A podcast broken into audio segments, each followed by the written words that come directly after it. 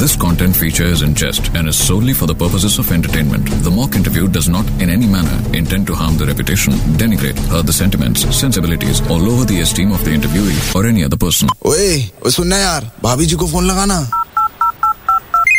Hello हाँ भाभी जी हाँ कौन बे व्हाट्सअप भाभी भाभी अमा ऊपर ऊपर तो पंखा होता है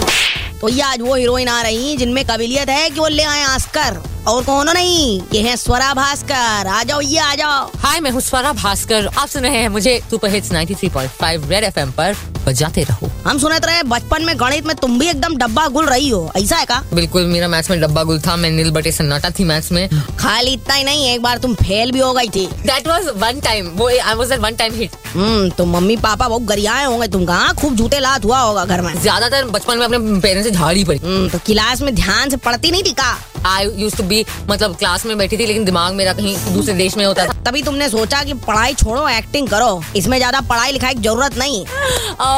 बट Uh, हाँ पिक्चर के बाद जब पेमेंट मिलती है वो गिनना आता है? नहीं नहीं नहीं तभी इतनी कम पिक्चरें करती हो एक पिक्चर की पेमेंट गिनते गिनते समय लग जाता होगा दरअसल मुझे क्या पता यार चलो हो गया आज का हो गया जाओ ब्रिजिस को छोड़ा बाहर तक पर्स में से थोड़ा बहुत मार लेना गिन नहीं पाती है बहुत शुक्रिया